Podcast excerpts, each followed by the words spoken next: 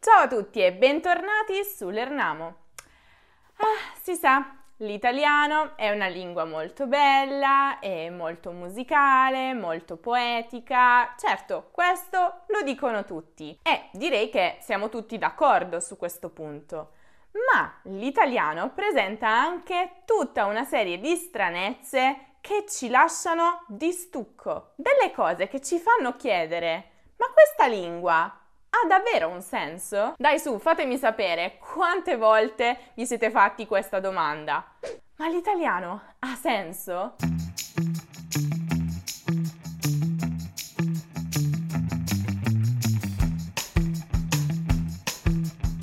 Ebbene, in questo video ho deciso di raccogliere alcune delle cose più senza senso della lingua italiana. Se siete curiosi, restate là. Prima tra tutte, i geosinonimi.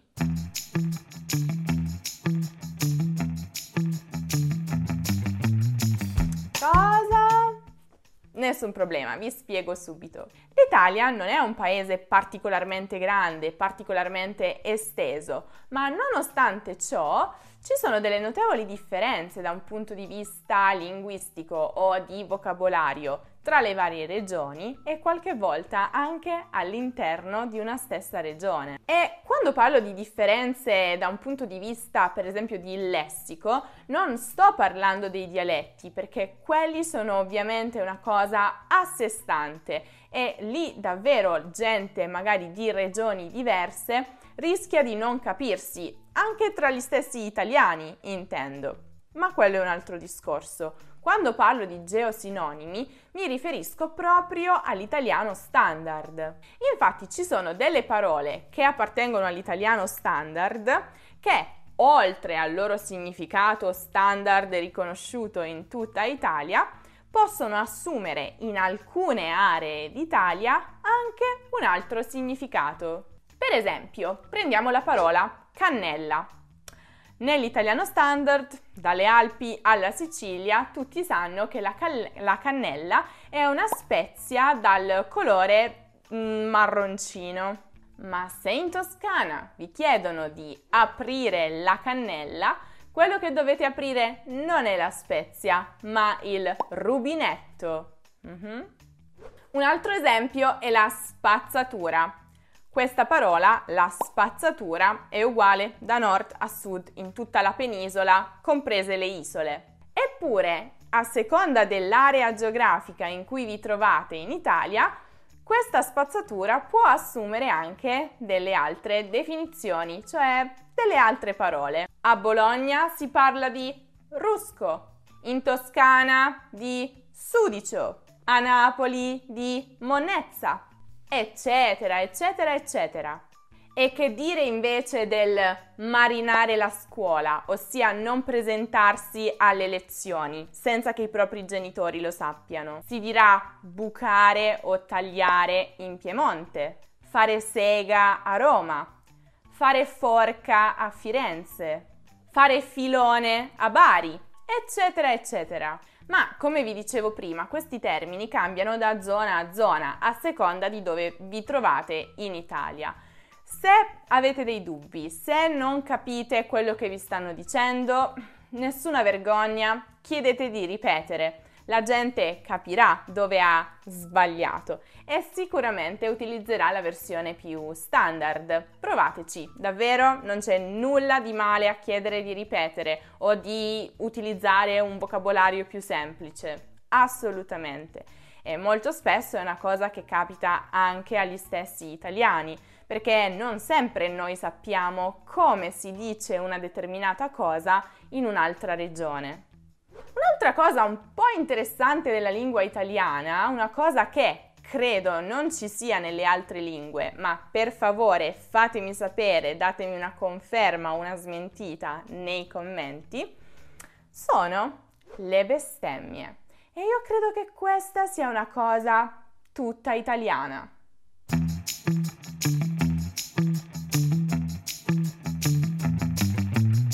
Ovviamente dell'italiano parlato, informale, colloquiale. Ma queste bestemmie cosa sono? Di che cosa si tratta? Ebbene, non sono altro che delle offese, degli insulti rivolti a Dio, alle cose sacre e religiose, ai santi. Molti tendono a confondere le bestemmie con le parolacce, ma non sono la stessa cosa e io direi che le parolacce sono presenti in tutte le lingue e sono forse quelle prime parole che si imparano, ma quella è un'altra storia. Le parolacce sono sì parole volgari, scurrili, offensive, oscene e quant'altro, ma generalmente non coinvolgono la religione, quindi sono proprio un'altra cosa. E proprio per via di questo tendono anche a essere un po' accettate nell'italiano parlato, soprattutto quando si vuole dare più enfasi a quello che si sta dicendo. Le bestemmie invece sono qualcosa di molto molto più forte, che rendono il vostro linguaggio decisamente più colorito e, e ovviamente sono sconsigliate quando non sapete esattamente la persona che avete di fronte a voi, quando non sapete se quella persona è una persona religiosa, quali siano le sue opinioni, perché sono veramente una cosa molto forte. Pensate che in molti reality show italiani i concorrenti vengono squalificati quando utilizzano queste bestemmie e questo non succede invece con le parolacce. Questo perché, nonostante l'Italia sia un paese laico, ovviamente la religione è molto radicata nella cultura italiana. È per questo che molti italiani le considerano una grandissima offesa. Anche solo associare la divinità con un animale viene considerata una grandissima offesa imperdonabile. Quindi in realtà se sentirete quasi sempre le parolacce anche in contesti pubblici, qualche volta anche davanti ai bambini, sicuramente non sentirete invece le bestemmie in questi contesti. Fatemi sapere nei commenti, come vi dicevo prima, se esiste qualcosa di simile nelle vostre lingue e nei vostri paesi o se è solo una cosa che noi italiani abbiamo inventato. Proseguendo tra le cose senza senso, troviamo invece il verbo piacere e i suoi fratelli.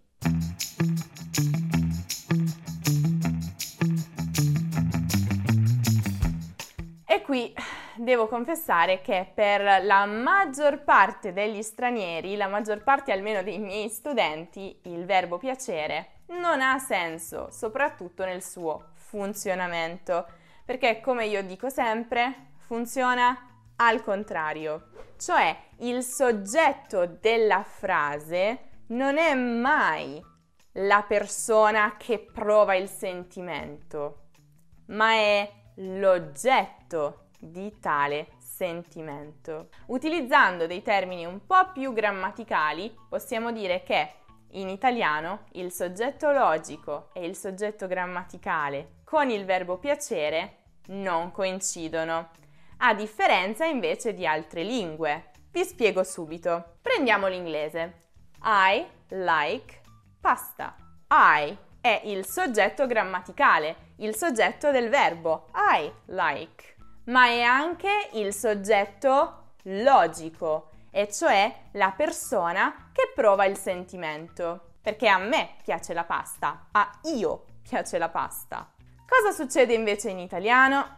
In italiano sarebbe mi piace la pasta. E qui il soggetto logico, la persona che prova il sentimento, sono sempre io, perché sempre a me piace la pasta ma il soggetto grammaticale, e cioè l'effettivo soggetto della frase, il soggetto con cui il verbo concorda, quello è la pasta, che è quindi l'oggetto del mio sentimento. Un po' al contrario, insomma. E la stessa cosa accade anche, come vi dicevo prima, con i suoi fratelli. Già, piacere anche dei fratelli, come per esempio mancare. Stesso ragionamento. I miss you in inglese. I, soggetto grammaticale del verbo miss, ma anche soggetto logico. La persona che prova il sentimento di mancanza. Mi manchi. Tu manchi a me. Tu è il soggetto grammaticale del verbo mancare, ma io sono il soggetto logico, la persona che effettivamente prova il sentimento di mancanza. E questo ribaltamento devo dire che molto spesso crea grande confusione perché è una cosa che non esiste nelle altre lingue.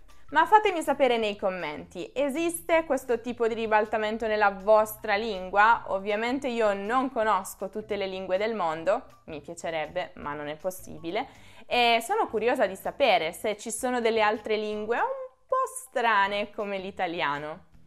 Un'altra stranezza dell'italiano è rappresentata dai plurali doppi.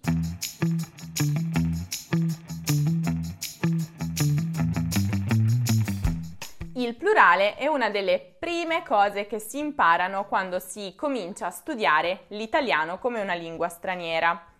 E quindi sicuramente tutti voi saprete che generalmente il plurale di un nome maschile si forma con la i, bambino, bambini, e il plurale di un nome femminile si forma con la e, casa, case.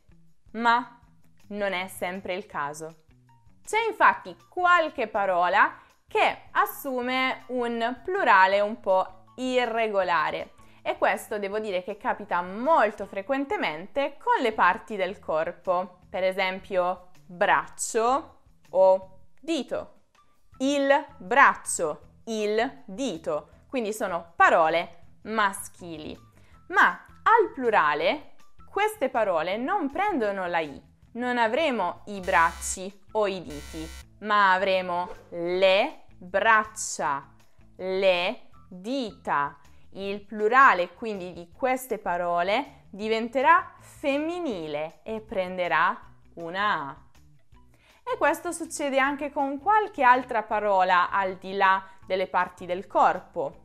L'uovo, le uova, il lenzuolo, le lenzuola, per esempio ma rimaniamo nel contesto delle parti del corpo per capire un po' questa cosa, questa questione dei plurali doppi. Come vi dicevo prima, parole come braccio o dito hanno un plurale irregolare che finisce con a. Eppure queste parole hanno anche un plurale regolare, cioè parole come bracci e diti effettivamente esistono in italiano, ma hanno un significato completamente diverso. Quindi io dirò il braccio per indicare l'arto superiore del corpo umano.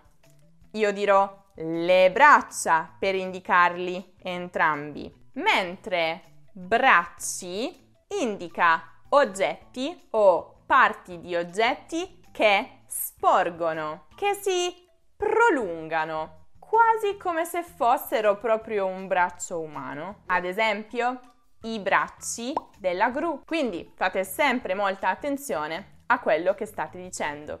E diti? Questa è interessante e un po' divertente. Quando parliamo di dita ci riferiamo a tutte le dita della mano o eventualmente anche del piede. Ma quando parliamo di diti significa che li consideriamo singolarmente, ma al plurale. Per esempio, i diti indici, i diti mignoli. Notate la differenza?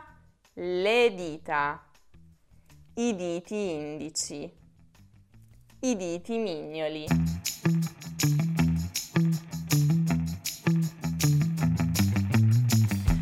Se volete saperne di più di questo argomento piuttosto interessante che sono i plurali doppi, non dimenticate di guardare il video che ho realizzato proprio su questo argomento, perché ovviamente non penserete mica che ci sono soltanto queste due parole con un plurale doppio in italiano. Quindi per saperne di più andate subito a guardare quel video, lo trovate come sempre in alto nella card e giù nella descrizione. Poi voglio sapere da voi se secondo voi ci sono delle altre cose senza senso nella lingua italiana. Scrivetemele nei commenti così anche gli altri lernamici possono avere un'idea. Fatemelo sapere, sono molto molto curiosa, penso che sia un argomento piuttosto interessante per la nostra comunità. E non dimenticate che queste cose un po' senza senso sono anche il pepe dell'italiano, quella cosa che rende l'italiano più stimolante. Non siete d'accordo? Inoltre io vi ricordo che se invece cercate una spiegazione su un qualsiasi altro argomento di grammatica o di cultura italiana, potete passare dal nostro sito lernamo.com, dove tra l'altro trovate anche tutta una serie di esercizi automatici per mettervi alla prova. Se invece cercate qualcosa in più, qualche piccola informazione quotidiana, sempre sull'italiano, sulla grammatica, sulla cultura italiana, non dimenticate di seguire l'Ernamo su Instagram, su Facebook, su Twitter, su Pinterest e su TikTok. Noi ci rivedremo invece nel prossimo video, tra pochissimo. Ciao!